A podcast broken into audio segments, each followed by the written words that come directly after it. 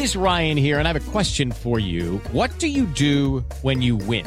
Like, are you a fist pumper? A woohooer, a hand clapper, a high fiver. I kind of like the high five, but if you want to hone in on those winning moves, check out Chumba Casino. At ChumbaCasino.com, choose from hundreds of social casino style games for your chance to redeem serious cash prizes. There are new game releases weekly, plus free daily bonuses. So don't wait. Start having the most fun ever at ChumbaCasino.com. No purchase necessary. BGW. Void were prohibited by law. See terms and conditions. 18 plus. Ciudadanos informados, informando. Este es el podcast de Iñaki Manero, 88.9 Noticias. Información que sirve. Tráfico y clima cada 15 minutos. Trastorno oposicionista desafiante. Sí, hay un momento en que los niños desafían a la autoridad de los adultos. Es como retar, ¿no? Retar a papá, retar a mamá, a ver hasta dónde se rompe el hilito. Eso es normal dentro de la formación de los seres humanos. Más cuando llegamos a ser adolescentes.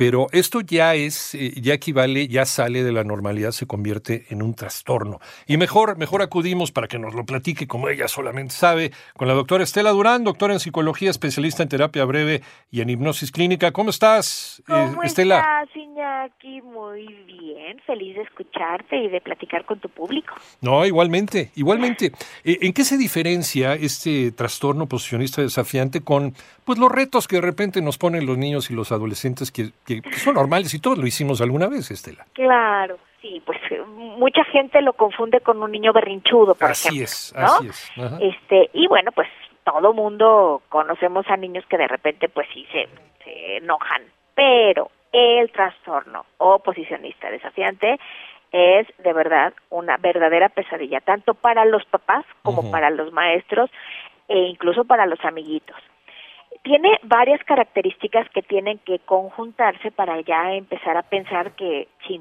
tenemos que hacer algo porque esto puede crecer tremendamente y ya se está hablando de un trastorno tal cual. Uno de ellos es que el niño de a partir de los ocho años generalmente es cuando se empieza a, a perfilar esto como un trastorno. Tiene que tener como mínimo siete elementos de los que te voy a platicar. Uno de ellos es lo que decías hace ratito, el discutir con los adultos.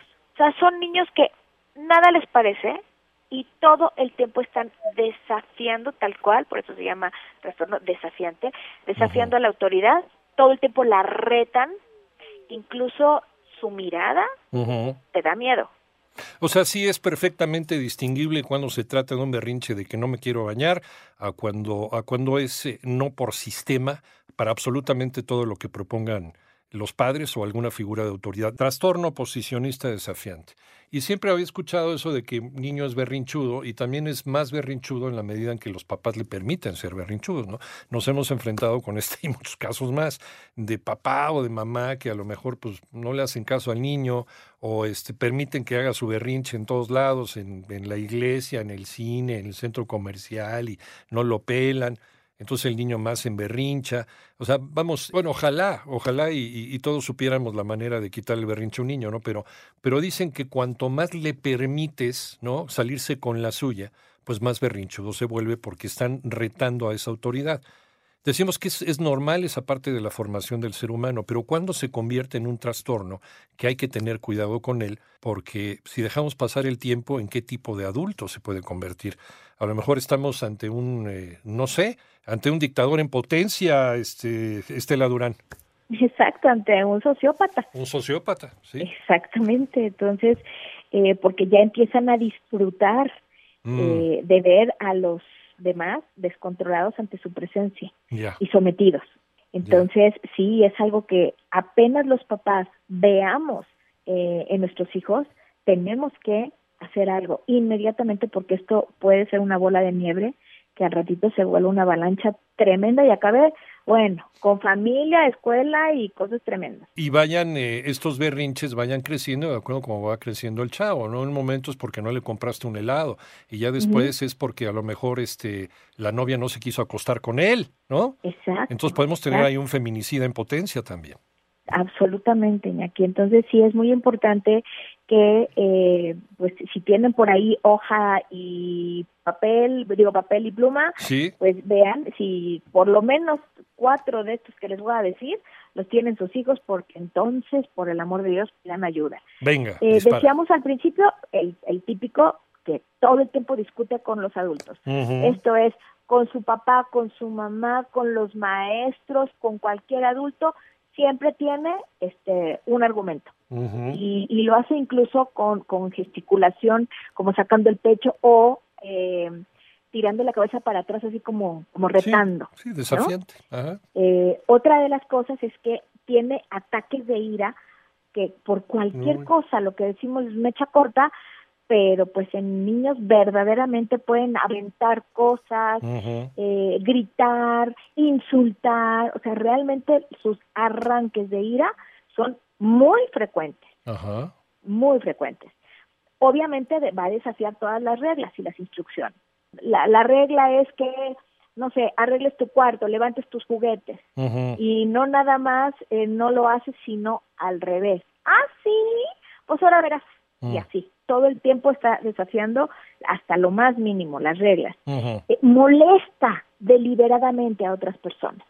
Por ejemplo, sus am- o los amiguitos de la escuela, pues no tiene amiguitos, porque todo el tiempo está Molestando. moleste y moleste. Es un bully, Ajá. O sea, el, El el, jodoncito, ¿no? Como le decimos. El que está todo el tiempo, Todo el tiempo. jorobando al de enfrente, todo el tiempo. Este, a- otra cosa importantísima es que culpa a los demás. Ok. Tú me hiciste enojar. Uh, Esto es tu culpa. Yo te tiré este tu lunch porque tú me molestaste. uy, ¿a quién se parece? Ajá. No, digo, ahí cada quien, ¿no? Que encuentre ahí. Ajá. Exactamente. Ok. Todo el tiempo está enojado. Todo el tiempo está resentido Mm, y por todo, por todo se contraria. Todo el tiempo, además todo el tiempo va en contra, ¿no? Que es, es como, como el tema persistente y constante en todos lados. Y sobre todo, es algo muy importante dentro del trastorno, que son rencorosos y vengativos. ok. O Sí. sea, ah, me le hiciste, ah, me pegaste, ah, me lastimaste, me pisaste. No, bueno, ahora verás. De los que traen su libretita y lo apunto, y lo guardo y lo uso cuando, ¿no? Ujú, Cuando me come. Exactamente. Uy, qué peligroso. Entonces, identificando esto, Iñaki, los Ajá. papás de verdad tienen que saber que necesitan lo que decías hace ratito, establecer límites. Ajá. Pero a estos niños se les tiene miedo. Entonces, también hemos hablado de la generación de hijos tiranos y padres obedientes. Sí, sí, sí. Esto obviamente pues no nos ayuda, ¿verdad? Porque el este trastorno ha, ha, este, o sea, existe desde que llegamos a este mundo, ¿verdad? Ajá, ajá. Pero el tema es que ahorita está totalmente desbordado por la falta de límites.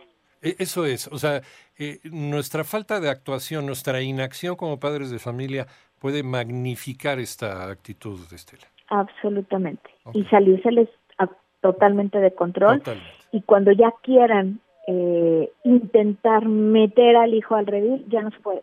Ujú. Ya de verdad es muy complicado, ya es cuando ya son chicos que eh, ya no nada más son oposicionistas, ya son agresivos, o sea, ya le pegan a los papás, ya le pegan a la autoridad, se bajan del carro y le pegan a, o sea, ya de jovencitos, pues ya sea que le pegan a que simplemente porque se les cerró o porque lo rebasó. Ujú. ¿A, a qué edad los, decía, a qué edad podemos, en potencia, a qué edad los empezamos a detectar, Estela?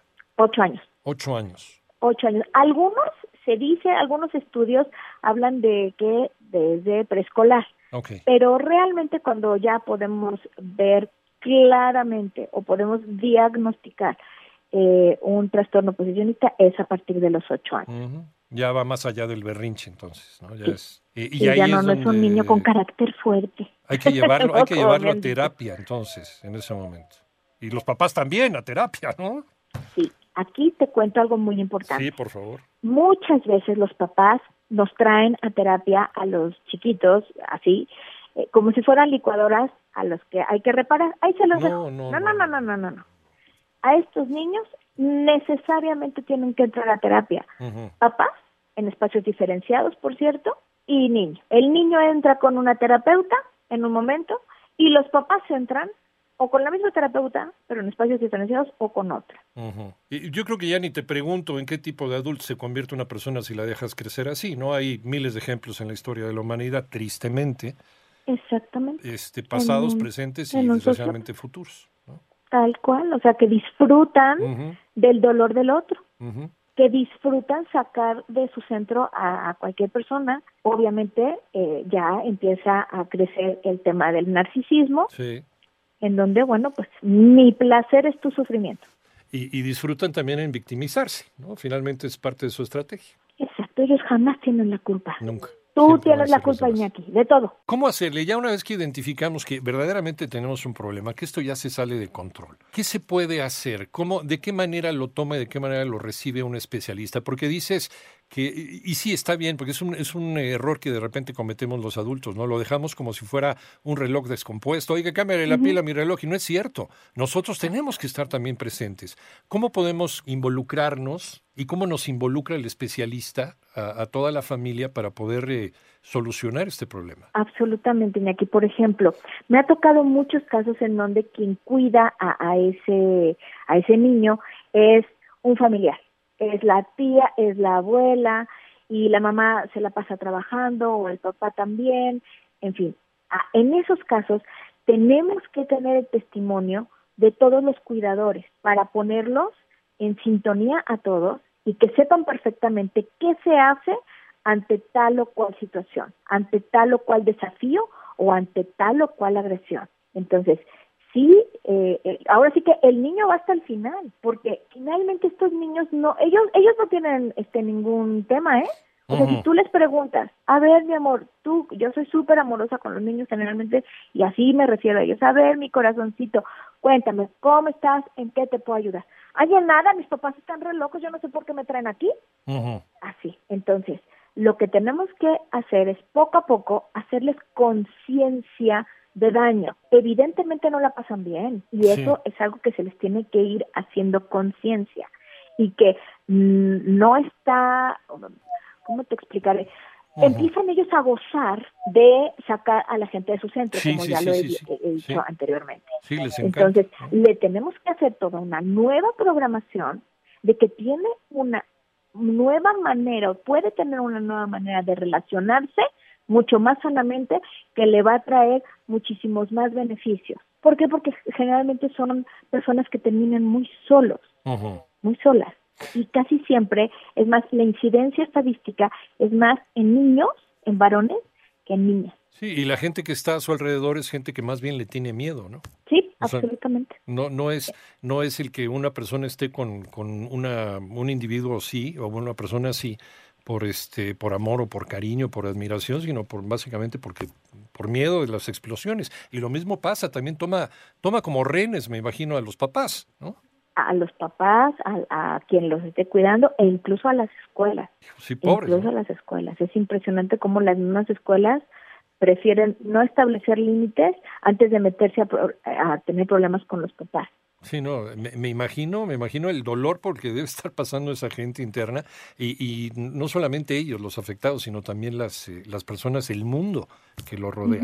Eh, ¿Cuánto tiempo dura ese proceso antes de que eh, puedan a lo mejor puedan ver que viven, que deben de vivir en otro mundo. Por ejemplo, para poderles hacer la conciencia de daño, que es lo primero en lo que uno como terapeuta tiene que intervenir, sí.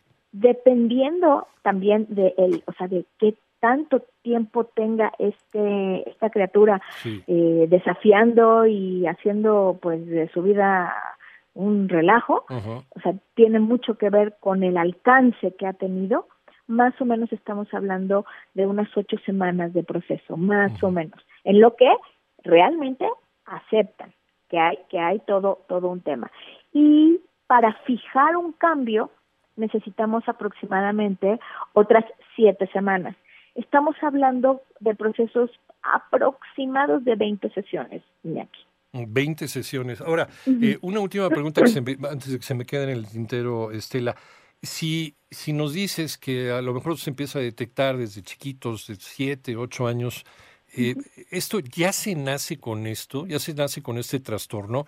¿O algo pasa durante la más tierna infancia que es lo que va provocando que, que, esto se vaya acumulando? No sé. Es algo que es, es este, como un caldo de cultivo. Sí. En primer lugar, tiene que haber un temperamento muy fuerte. O sea, ya se nace, con el, con el temperamento se nace. Entonces, Sí. una persona con un trastorno eh, desafiante siempre, siempre nace con un temperamento fuerte. El tema es que el desarrollo, su carácter, que es el que si se va formando, no le está eh, permitiendo dominar esta, este temperamento. ¿Me Pues, explico? Está sí, sí. mal educado. El carácter no está siendo formado. Por eso es tan importante que los papás de verdad pidan ayuda, porque si ya estamos en extremos es porque los papás no han sabido cómo controlar y efectivamente tienen miedo. Sí, ya venía, ya venía de, de fábrica con un temperamento, ¿no? Y, y nosotros lo, lo manejamos mal. También tenemos un grado de responsabilidad. Vaya, pues eh, hablando de responsabilidades, ¿no? Ahí es donde papá, mamá hay que ponerse las pilas, no hay que abandonarlos, no hay que dejarlos a la buena de Dios, no hay que decir, ah, pues, ah, pues, sacó el carácter de su abuelo, ¿no? Exacto, ¿No? sí. ¿no? Y de repente, de repente pues, estamos formando eh, personas eh, sin escrúpulos o personas que ven la vida sin consecuencias o personas que siempre se quieren salir con la suya y si no salen con la suya se frustran y pueden llegar incluso hasta el homicidio. Aguas. Por supuesto, por supuesto. Doctora Estela Durán, doctora en eh, psicología, especialista en terapia breve, en, en hipnosis clínica. ¿En dónde te encontramos, Estela? Pues con muchísimo gusto. Incluso les quiero les quiero dar a las personas que se hayan eh, ahora sí que quedado con chin cuáles eran las las características.